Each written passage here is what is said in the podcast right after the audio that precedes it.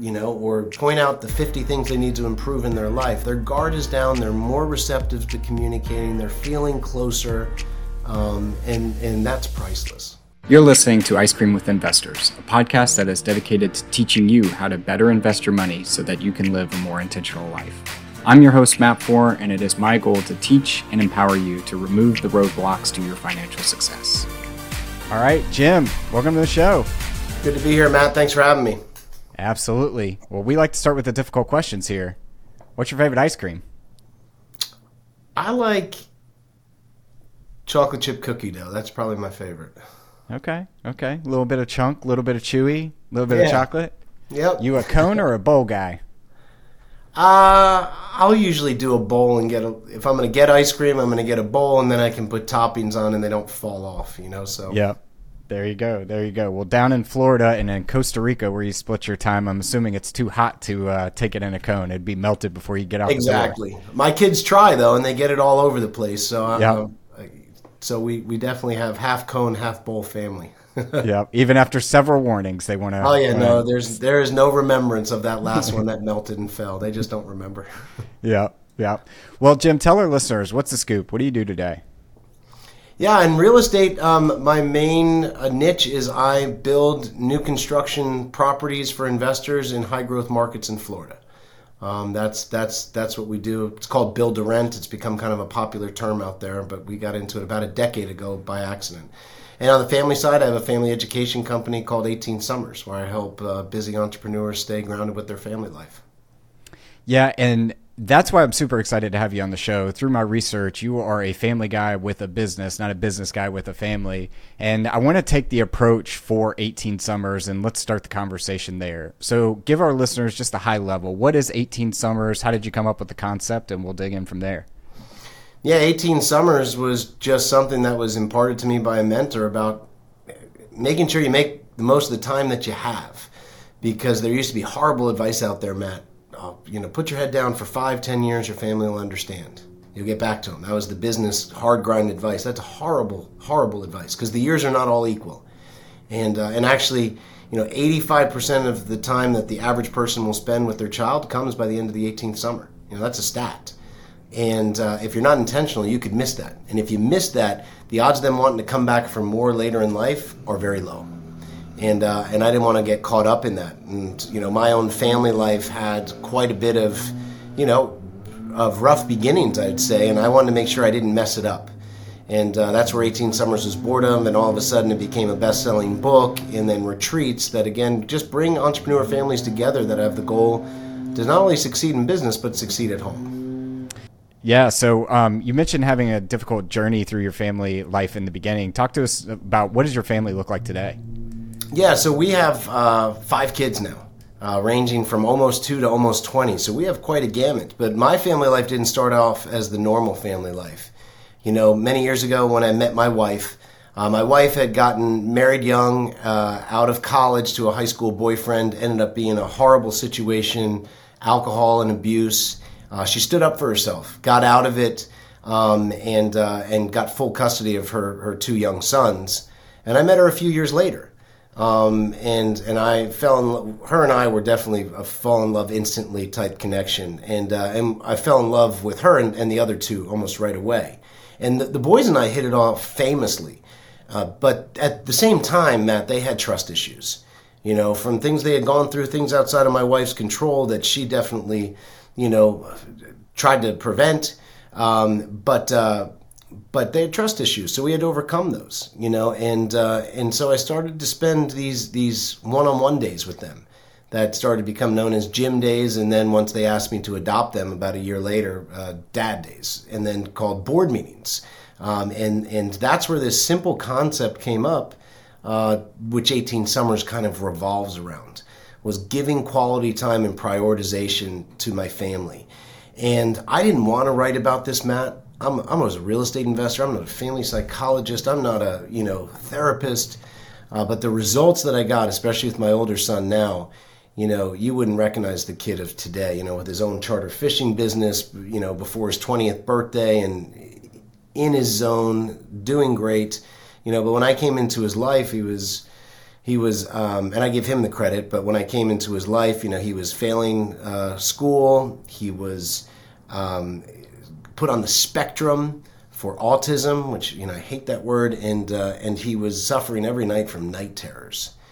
And uh, those are horrible things where your kids wake up screaming for hours at a time. It can be it can be really hard on both you and, and the child. And, um, you know, within a year of doing this this one simple strategy that I know you know from my friends at Front Row Dad and that, uh, things changed. You know, he went from failing, he got the most improved student of the third grade award. They retracted the diagnosis of autism. I knew it wasn't autism. It was stress-related from mm-hmm. things that he couldn't control. And uh, and within a year, the night terrors were gone. And, uh, and, and the whole thing I learned about that, Matt, and I think you said, and I know I give I give my buddies over at Front Row, I know they've really, you know, landmarked that and said, be a family man with a business, not a business man with a family. It there is a time for medication and therapy. I don't want to get you wrong. Those things can be important sometimes, but that's not what my son needed. He needed just a really good, positive male role model that spent quality time and, and he felt safe and appreciated with. That was it.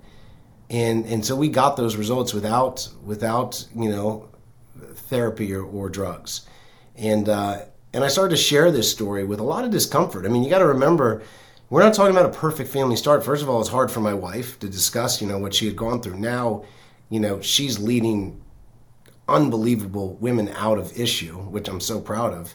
You know, I didn't want to share this. This wasn't something that I wanted to, but I'm so glad I did because this pushed me. And then all of a sudden people started discovering and say, talk about these days. What are you doing? And then all of a sudden we started hosting retreats.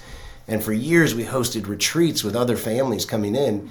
And uh, and I think it's it was important, Matt, because there's a lot of places you and I can go to really hone in and uh, and, and hyper-focus on how to improve our business. But there's not a lot of places where businessmen can go to really have a, a set agenda to improve their family. And that's why I think our simple strategies and our retreats work, uh, because there's just not a lot out there that really focuses on that.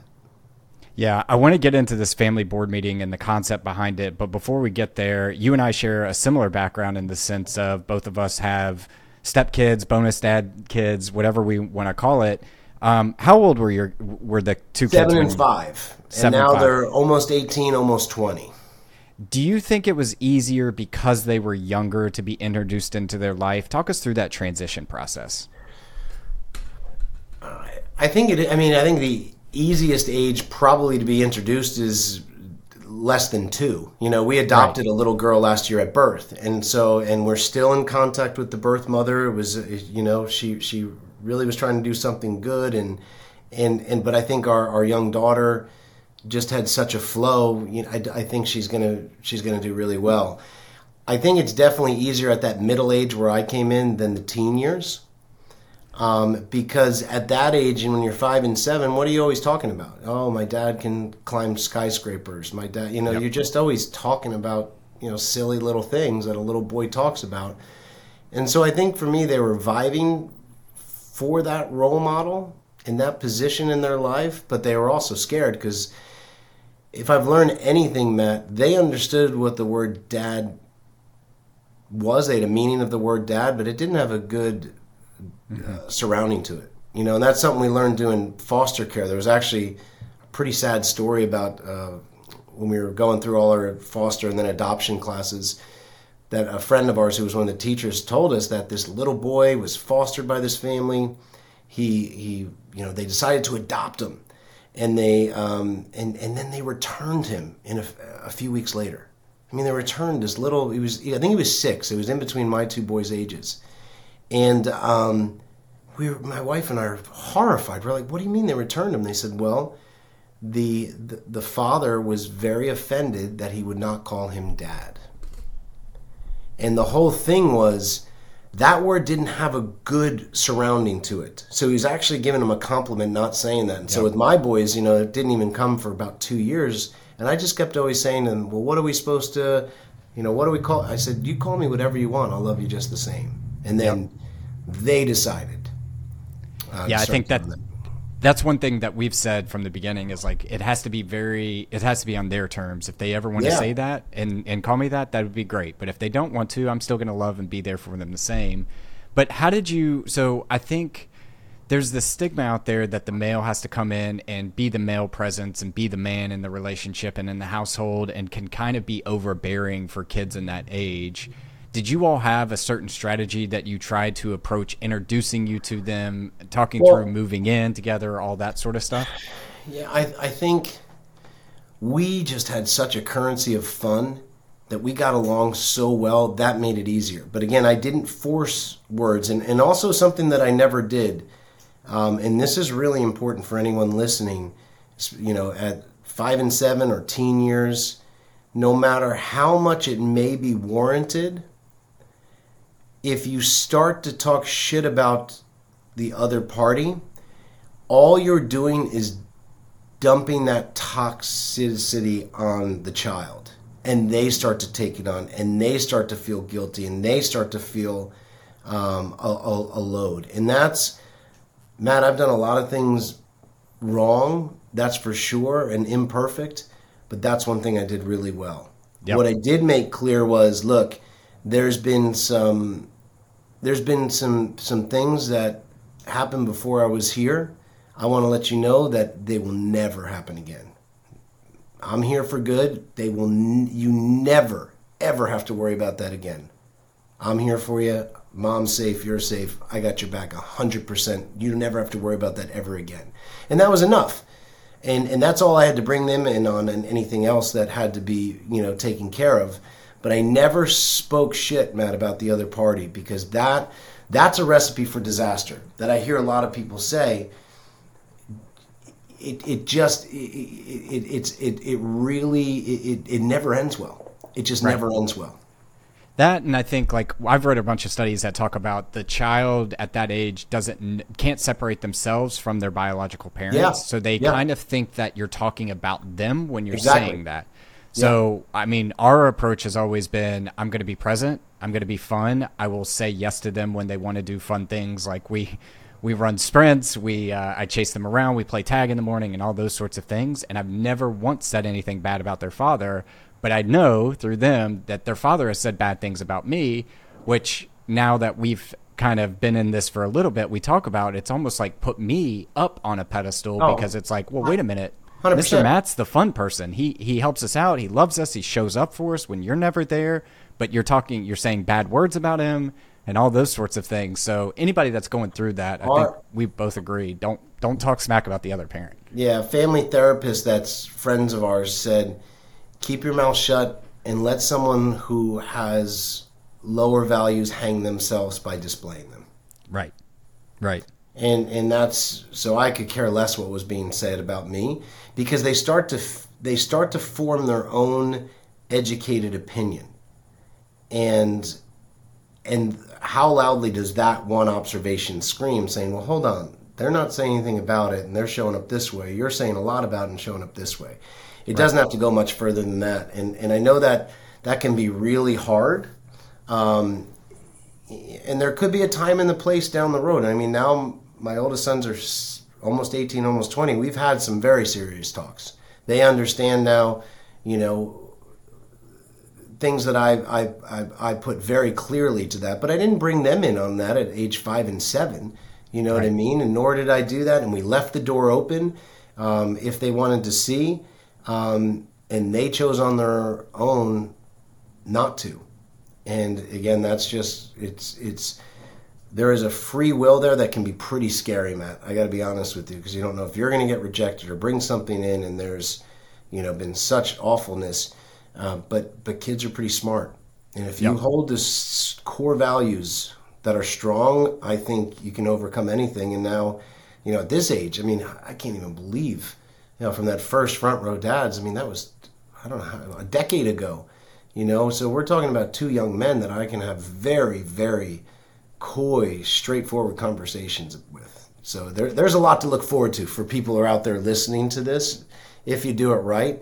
Um, you know, and how do you show up? I can tell you, I show up silly, overbearing, annoying dad jokes, but sober. And, um, you know, and, and always trying to support their gifts and passions without doing the push-ups for them. And there's just some key things, you know, I learned through the masterminds at our retreats that I try to put into practice. Again, not with perfection, but, you know, families like ours, I think they can be ten times more rewarding um, yep. because y- you just, you, you, you start at a different point that wasn't necessarily easy, but then the achievement is that much greater. Yep. Yep. And I, I try to remind them too, like, I chose you to be a part of our family. Like, I chose to be a part of this. And yeah. um, even when we just recently got engaged like ten days ago, and that's oh, I wrote their little note. Thank you. Thank you.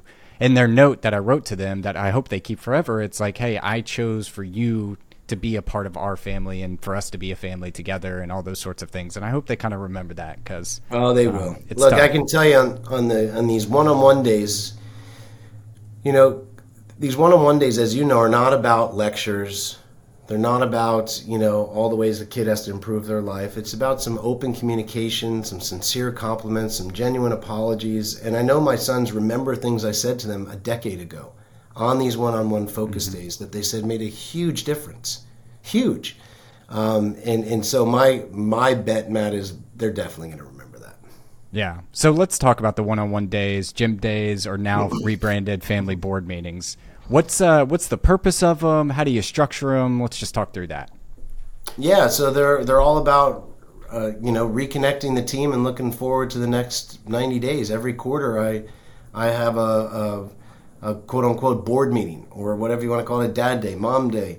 Um, it doesn't matter what you call it, you know, but it's it's a, a day that consists of just three guiding principles, and that's one to one, intermittent tech fasting, and focused reflect uh, fun activity with focused reflection. And I can explain that, but these days are about reconnecting me to each one of my children and uh, and keeping our relationship strong in a fun, engaging way.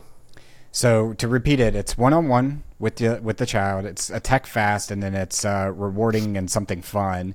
Let's uh, one-on-one's pretty clear, but let's talk well, about tech fast. I've I've heard well, you talk about this. I do want to mention on one-on-one though, Matt, for for for our, our our cheat sheeter guys out there. If you don't hear anything else today, just remember this one thing: one-to-one, you got to separate the parts to strengthen the whole. Yep. You got to separate the parts to strengthen the whole. When you get on one-on-one time, it, it puts the magnifying glass on the relationship in a positive way. It slows things down. It takes away distractions like sibling rivalry. Maybe they lean harder on your spouse because they have a better relationship. It really puts you in, in a certain realm that a lot of people never have that connection point. And so, you know, big family gatherings are great. You know, I joke, I grew up in an Irish Catholic family in, in New Jersey. So you have like four thousand cousins, which is awesome. But that's not where the deeper conversation connection happened. It's it's these one-on-one times uh, that it did. So. Uh, and, and the one-on-one time is just accelerated in effectiveness when you're not distracted. And, you know, I know you're, you know, into your fitness. If you're with John and the gang at Front Row, intermittent fasting, you know, lots of talk around it, organ revitalization, weight maintenance, muscle, good for muscle. Um, you're not giving up eating, but you're choosing to eat between this time and this time. And that's where we're at with intermittent tech fasting. You gotta have times of complete and total unavailability for the people that are most important in your life. There was this badge of honor, like, I'm always on, you can call me at midnight, I'll be there, you know, I'll pick up the phone if I'm at dinner with my family. I'm like, I won't, yep. you know, absolutely not. So weekly date night with my wife, Matt, my phone's not invited. Uh, these one-on-one days with my children, my phone is not invited. I'm not giving up technology, but it can't get in the way during these times. You know, there was this um, story that I tell. I, I I aim every day to turn off my phone for at least two hours at the end of the workday. Leave my phone in the car or out in my my little man office outside of our house. And uh, you know, a couple of years ago, my my eight-year-old, who at the time was five, I got home, drove in, and um, she's like, "Daddy, let's get on the trampoline." And uh, I'm like, okay. So I break my own rule, Matt. I keep my phone in my pocket. And I'm jumping on the trampoline and I hear this zzz, zzz, zzz, zzz. Now, I don't even have to look, but my brain, A D D brain, is going in seven different directions. I'm like, what's that? And I pull it out. And I had a real estate closing and uh, and someone messed it up. It didn't go through. Um, it was like the easiest, most simple thing. It's five thirty now. There's nothing I can do. And uh, so there I'm trying to work it out. I'm swearing under my breath. And uh, and then I come to consciousness of what's right in front of me. And my daughter's sitting there almost with the little, you know, lower quivering lip. And and I look at her like something's wrong. She she just says, "Oh, Dad, Daddy, why are you so mad at me?" And it was like a knife through the through the back, through the heart, through the arm, through the head. I'm like, ugh. Like, we think we're that good. We think we're that good at multitasking and that we can, you know, put ourselves in two different places. We really can't. It shows on our face and our emotions. We embarrass ourselves when we think we're actually giving a, a, a intelligent answer, but we're, you know, we're, we're on a text or that, uh-huh, and you, and you think, oh, I just, you know, was able to pay attention. Your kids are like, what the hell did they just say? That mm-hmm. wasn't, or your wife. And so it has become painfully clear to me that I can, I can project some real, you know, when you're an entrepreneur, there are some tough moments. So if I'm on a tough call in front of my family or, or taking something like that, I don't want to dump that on them. So I want some space, some unavailability between the two. Yeah, and I think you brought up the point about the text. I, I see that very frequently in my world as well, and it's even worse with these things, the Apple Watches, right? Now I get it on my wrist, and it's a quick glance, but all of a sudden now you've snapped out of immediate focus on the prioritization that should be in front of you, which is your wife or your child or something like that, to what's on your wrist or what's on your phone. Yeah, for sure, for sure. It's, so what, it's yeah, it's it's an important thing, and, and people will actually feel like time slows down. It's the yep. best way I can tell you. I did a, um, you know, I've I, people are like four hours. Oh my gosh, four hours. I'm like, I can almost guarantee the world's not going to blow up. Correct. And if your business has been built where it will blow up, we got to look at some other things. But I've actually worked up, Matt, to, to turning off my phone for three, four days. You know, and, and I remember doing that the first Christmas I did it a few years ago. I told my friends and family, call Jamie's phone, my wife's phone. I'm just turning off. I don't want anyone putting anything in my in my in my realm except for fun and family and Christmas right now. And it, man, it those days were so long and so happy and so engaging. Uh, I, I it's okay that I missed a guy in seventh grade's Christmas present that I didn't even really know, right. and you know on yeah. Facebook or something. So, did you feel a, a, a renewed sense of energy as well? Yeah. I one of the best things I like about traveling abroad is I don't typically get the phone plans or the text plans or anything like that. And why I do it specifically because it forces me to have those tech fast. And I remember a couple of years ago, this is before Wi-Fi was prevalent and all that sort of stuff. I was in Amalfi in Italy, and Ooh. I didn't have phone access for a week.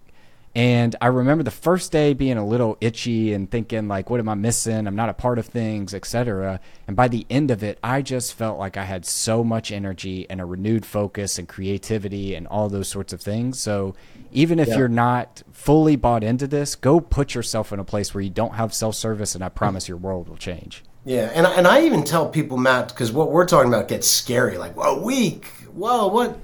But I tell we when and during the pandemic we did something called the dinner time challenge because everyone was just sucked to their devices and T V and news, and so we said, all right, to our community, let's start with one hour, one hour a day, where everybody's phone's off, yours, your spouse's, if you have teens, theirs. You're not telling them that they can't use their phone, but for the next hour, everyone's phone goes off. And I got to tell you, the level of connection, how much deeper it is, the conversation, just just the overall camaraderie is stunning how much more engaging it is when everyone will turn off their devices at the same time. And we're talking about an, an hour experiment. Try an experiment for an hour with everyone around you, because if one person is blocking, you know, the flow of, of connection with, with the phone in front of them, that won't work. But just try it. See what happens. It's an experiment. Have fun with it. I love it. I love it. Well, the last part you mentioned was letting them pick out an activity to go have a little bit of fun. Talk to us about how do we integrate this into the family board meeting? Yeah, our third guiding principle is fun activity with focused reflection. And that is a, pretty much a short definition for experiential education. And for, for a kid who, who never did good in school, I am just a total nerd when it comes to learning techniques. And experiential education is fascinating. How... how engaging it is and how much you remember and recall and can pull upon and, and the depth of it and, and actually, you know, putting it to use. So I love experiential education. That's why we've always done retreats and, you know, been involved in, in things where we get you out in the trenches. And with our children, you know, fun goes a lot further than lecture. And so, and, and one thing I've learned about us, Matt, is we, we have the best intentions, but if we really want to know our kids' gifts and talents, what they're really interested in, we can't be that bullheaded entrepreneur that knows best and always plan things. You know, and I've always say this joke, like if you and I like football and you, you drag them off to a professional football game and you're all proud, you give yourself a little punch to the arm, like, yeah, this is great. But if you ask the kid, they're like, ah, I don't really like football, but I went. Total game changer when they plan the day. Now you're going to start to see their gifts and talents. Now they're going to have ownership, and they're also going to say, wow, I can plan it, and you're going to go all in. It it it really gives them an excitement. And, I, you know, my, my oldest son, like I just talked about, well, Matt, I'm a surfer. I'd much rather surf than go fishing. I like fishing, but if I have ten choices to go surfing, I'll choose surfing every ten times and not choose fishing. Um, but my son loves fishing, so he would always pick to go fishing on several of these one-on-one days. And now he owns his own charter fishing business. You know, I'm all about that, and he's good. He's very good. And and we have friends who've done well in, in, in this realm and have great lifestyles and finances, and he's super excited. And I'd like to think if I had ruined it by saying, let's go surfing, let's go to this, letting him pick the day goes all in. You know, with my daughter, I've had more princess parties than I want to admit, you know, on this podcast. I'm not the prettiest princess, but she gets so excited. And and when when you do go all in on their terms, Matt, first of all, the guard goes down. There's more decompression, which opens up communication. And there's a bigger level of trust. You know, that's the currency of a child. Fun, going fun, all in on their terms is really exciting, something they care about. And that's where you can have those focused reflections at the end. And a focused reflection at the end is just communicating. You know, hey, what was your favorite part of today and why? That's the opening question of experiential education. And you'll be amazed how much that can start to open up some conversations. Not every time. This conversation might only be five minutes. Other times it might be an hour and a half. And this, it varies every time. But I'll tell you what I've learned, Matt, in this focused reflection period. This is where, against my pig-headed ego, where, you know, we keep our guard up, we're raised in certain ways, this is where I've had the courage to give some sincere compliments and genuine apologies.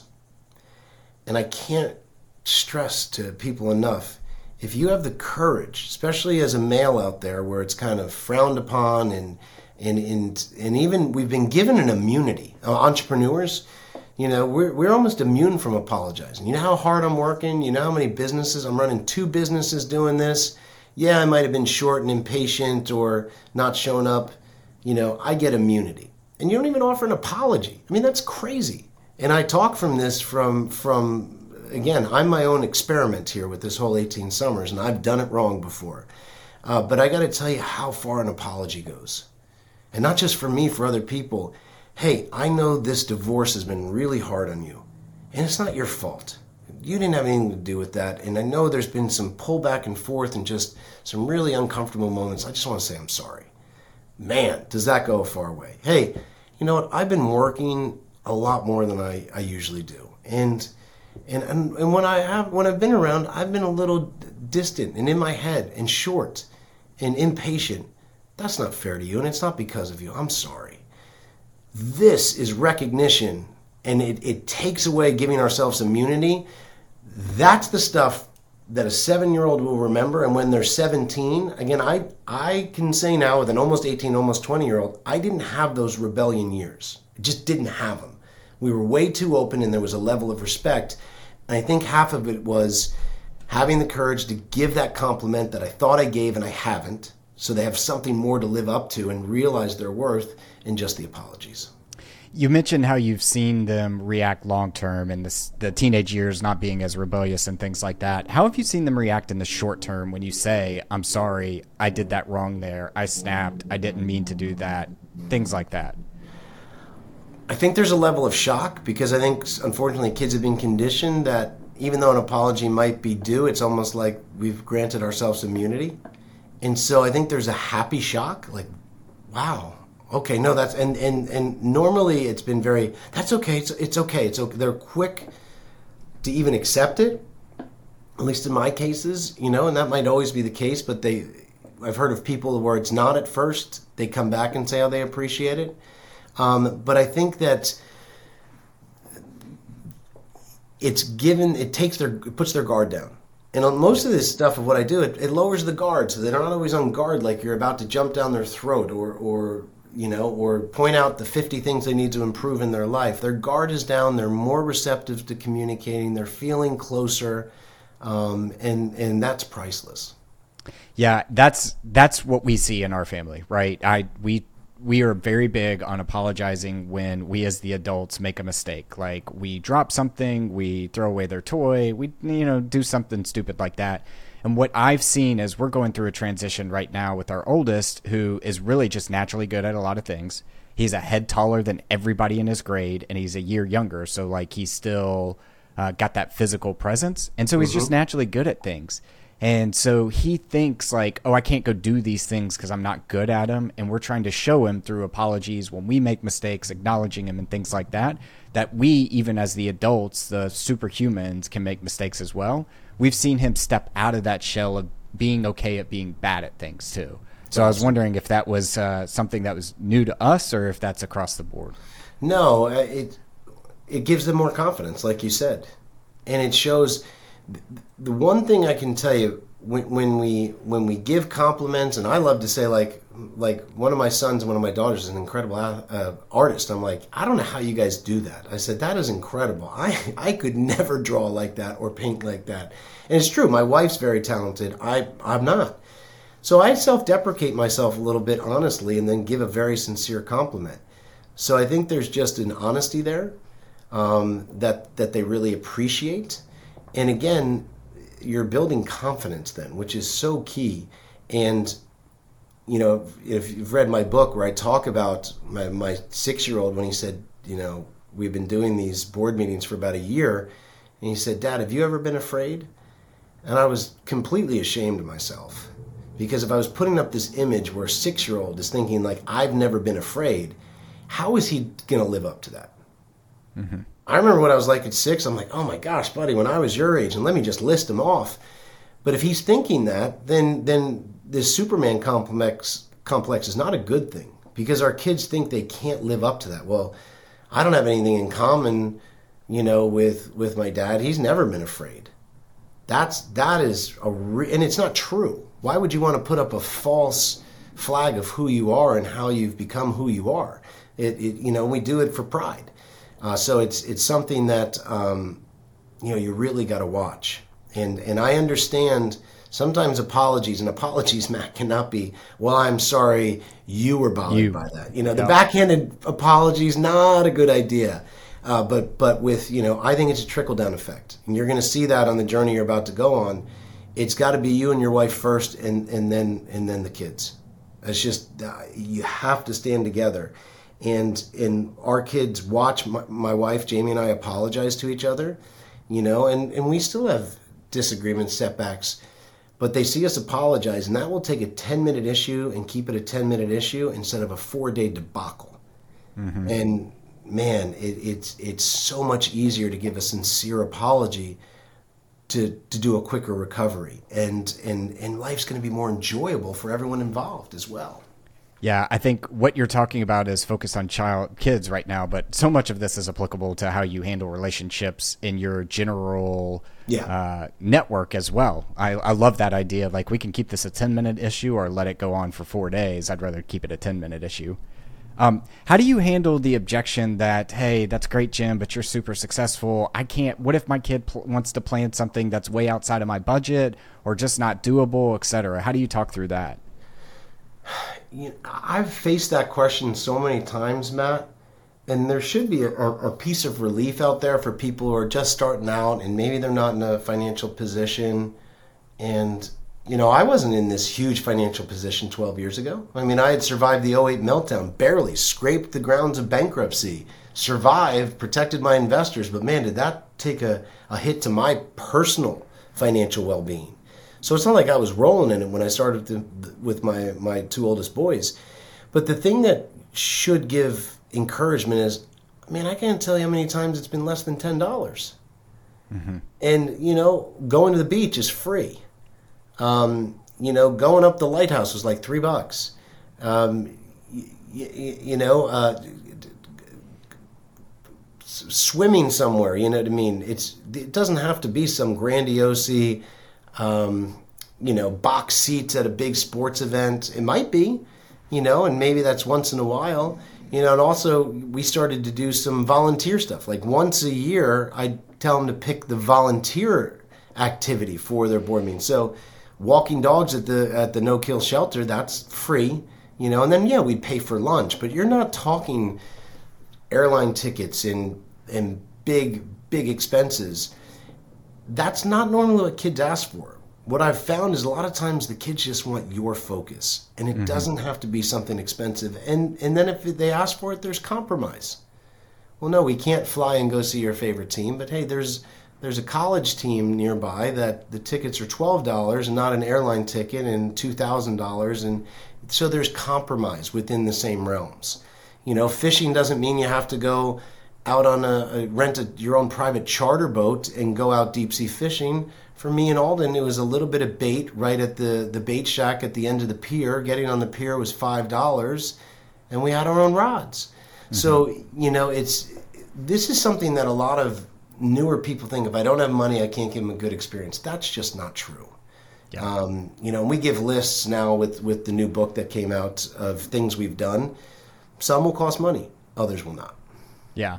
I, I love this idea too of like your expectations are probably not your child's expectations. They've never yeah. tasted Wagyu beef. They've never gone to a Michelin star restaurant. Like they don't even know these things exist. No. So when we do our yes days, as we call them here, um, it's usually like canoeing down the Harpeth River here in Nashville, which to your point, it's like twenty bucks, which yeah. is not a whole lot of money considering no. that the, the value you'll get long term. Exactly. And that's that's where people, it's funny, before people start on, on doing kind of our family rhythms, especially this one, the fears that they have, I understand why they have them, but I'm I'm very happy to report they're normally just phantoms. Mm-hmm. It's they put so much, and that's, I think, before you really go into a business, you're like, oh, this is going to be really tough. And you're like, gosh, that was really had nothing to do with my business or very little. You know, as kids, I think, what's the joke? I thought that, you know, quicksand and anvils falling out of the sky were going to have a greater effect in my life. They just haven't, you know. So, do you, do you know how many conversations we've had about quicksand in, in this household specifically, and oh, piranhas? Man. Piranhas are in every body of water you've ever seen over here. Exactly. So exactly, you're not going to run into too many piranhas in the Atlantic Ocean, you know, right. or you know, right where we are. But uh, but I thought we would. That's for sure. Right. Quicksand right. and, and piranhas, definitely. So there's a lot of quicksand and piranhas in people's heads when they're starting to connect with their children because it's uncomfortable. And look, Matt, especially for guys like us, this is a very vulnerable thing. We're stepping in. I, I don't. I still don't have a complete grasp of where I'm stepping in. I'm so glad I did. What's my part? Who am I? Am I important? You know, we. It used to be hard for me to admit that, but it was there, and uh, and so it. We're, we're worried the child's going to reject us. And that's a pretty, you know, that's a, a, a pretty vulnerable position to be in. But I'll tell you, it's worth it, you know. Yep. Take the chance. I, I said that to a front row dad the other day. I'm like, it's the most difficult, challenging, and fulfilling experiment I've ever done in my life. I would agree one hundred percent. Um, Jim, this is a real estate show, and I want to be cognizant of your time. I got to squeeze out of you. What are you doing in real estate these days? And talk us through a little bit of that. Yeah, so I got started in real estate twenty-four years ago. First property I ever bought, Lompoc, California, three-family house, one hundred fifty-two thousand five hundred dollars. I remember the agent calling me, and I started hyperventilating in my rental apartment because I'm like, how am I going to do this? This is crazy. So just like anyone, I started small, went into rehabs, rehab and foreclosures, got out of California, came uh, to Florida, and uh, was doing rehabs here, and that's when oh eight hit. And by luck, we survived uh, the oh eight meltdown. A lot of people went under. We were able to hang on. And by hanging on, there were so many great deals that we uh, we went into bulk foreclosures. But then those dried up about nine years ago, or at least for the numbers we wanted. So my now building partner and I, who had done deals back and forth, said, hey, what, what if we built our own properties instead of, you know, trying to find old properties to renovate. And uh, that was the start of our Build to Rent venture. It was before the word Build to Rent was ever around. We were doing Build to Rent before it had that term. And now, um, you know, that first year we did about three million dollars in, in, in new build properties. Last year we did one hundred eighty-five million dollars in sales. So wow. We've been able to scale the company um, to a great level. We went from one market to about twelve different markets in Florida. Um, and so our job, our service is we build portfolios for busy professionals in new construction, high growth areas in Florida. You know, people who want to take a lot of the uncertainty and the research and the, the extra headaches out. Um, we do that, you know, learning off the coattails of all the mistakes I, I learned for the first fifteen years. Um, but Build to Rent is my focus, uh, Matt. Single family, duplexes, quads, so all residential real estate. You know, and we do it in volume for ourselves and our investor clients. So are you're not building to rent like subdivisions. You're just building like a quad, for instance, and selling that off one to one to an individual investor? So we will. So we build some communities, like we do work with some of the larger institutions and family offices, and we'll build them a whole community. Uh, but but a lot of times we'll build what's called infill lots. So it's an established neighborhood already with a lot of great ratio of homeowners to renters, which I was always taught is an important thing. So we'll buy the extra lots in there and, and build a single family, a duplex, a quad. Um, you know, and again, there's a great ratio that way of, of owners and renters. And we'll also build, like, the largest development we ever did had a thousand units, right? A thousand, thousand lots. But what we did is we sold eight hundred fifty of the lots to national home builders, so they'd build their nice properties all around us, and we kept one hundred fifty lots for ourselves to build our build-to-rent properties. That way, again, what I've been taught is, you know, I don't like all investor-owned neighborhoods, Matt. If I can avoid them, I like to have that home ownership and renter um, uh, kind of ratio to it. Yep.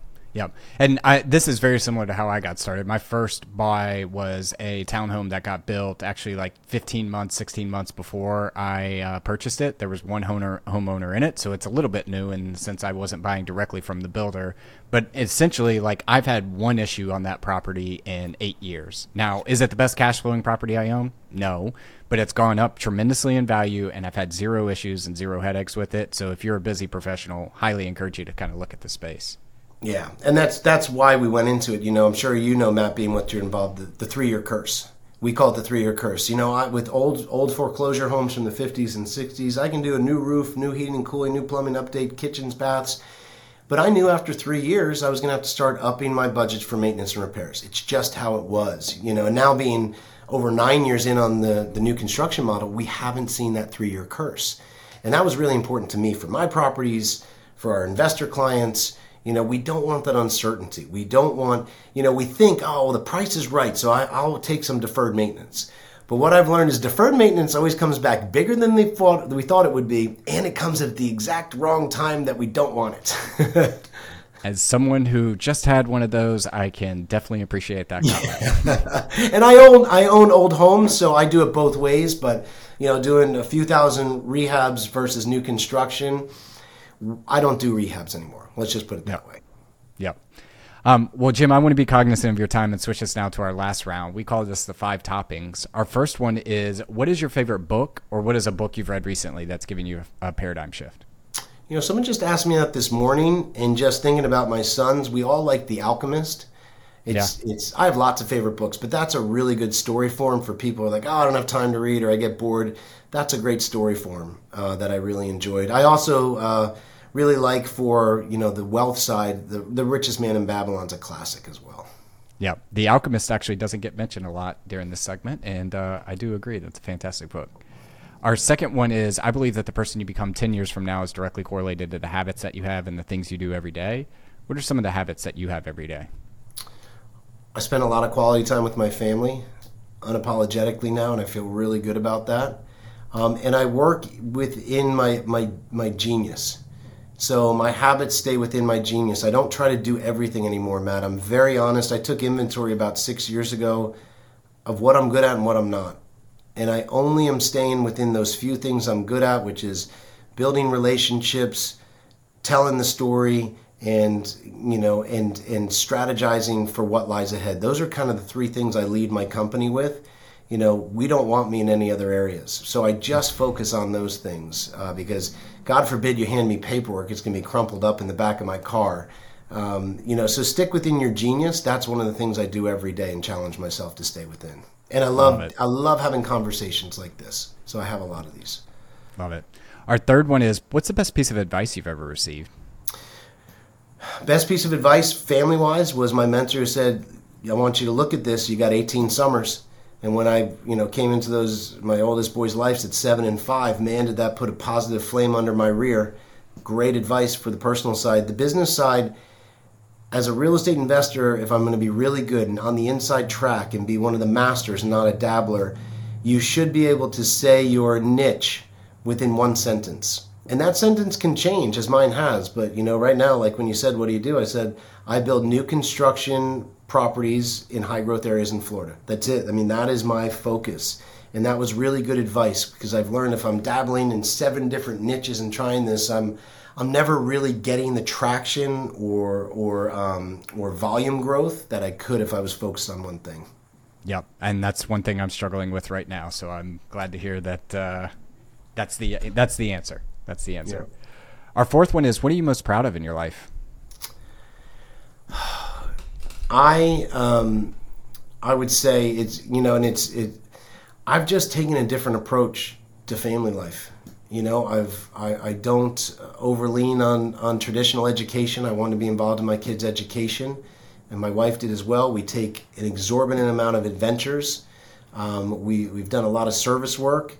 You know, I was able to take time out, um, even in our busiest times, to donate a kidney to my father. Like, I've just, I've been given the opportunity to do some really cool things family-wise, and I've, I've actually gone through and done them, you know, and, and, I didn't think I'd have five children, and, and I do now. Uh, and so it's it's definitely been a big part of my life, keeping that relationship strong while I was an entrepreneur.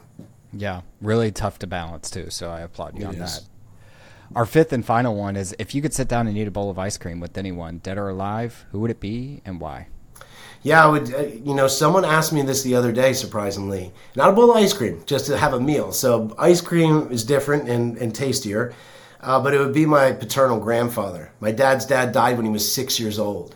And wow. uh, so I never got to meet him, and my dad barely got to meet him. But he was an incredible man, Irish immigrant, um, and just had a really cool story, but died young. And uh, and so I never got to meet him, and uh, so that it would definitely be a bowl of ice cream with him. Did he come over through Ellis Island? Came through Ellis Island. He he landed in New York, and after a few months, he was shipped right back out to fight in World War One. He fought in World War One. There's uh, my sister right before my dad died two years ago. Her and my dad put together his diaries from there, which my dad wouldn't look at for years because it was too hard for him. And he just had the, came through these incredible battles, and I don't know how he kept this journal, but we got it made into a book with a historian. And uh, he lived an incredible life, but he was gassed in World War One, and he, he came home, and the, the poison was lodged in his belly, and he died twenty years later, um, you know, from it. So it's it, it was a sad thing with a young family, and so, yeah, it's tough. But, you know, I, I feel like that our goal for our real estate business is how do we help people buy back their time and have a legendary family life? And all legendary family life is all the things my grandfather, my dad didn't get to do in their life I want to do. So we're actually going back to Ireland two weeks to retrace his steps with my family, go back to some of my uh, remaining relatives over there and, and, and kind of, you know, see some cool things that are part of my history. I'm not crying, you're crying. Yeah, it's pretty touching. Hell, hell of a story. Well, Jim, fantastic. Thank you so much. You've added a ton of value to our listeners. If our listeners wanted to reach out to you, learn more about the Family Board Meeting, eighteen Summers, or what you got going on in real estate, where are the best places we could point them? Yeah, if you're interested in, in eighteen Summers and the book, you can go to eighteen summers dot com. It's available also on Amazon, Books, Barnes and Nobles, wherever you want to find it. And for our real estate business, a great starting point is J J playbook dot com. That's kind of my wife and my journey through passive income real estate and how do we build up to what we have and, and help others do the same. And that talks about our Build to Rent company and, uh, and the clients that we work with. Awesome. Jim, thanks for coming on the show. Yeah, happy to be here. Thanks, Matt. Thank you for listening to Ice Cream with Investors. If you like what we serve you here, it would mean the world to me if you would like, subscribe, and leave a review on your favorite podcast app.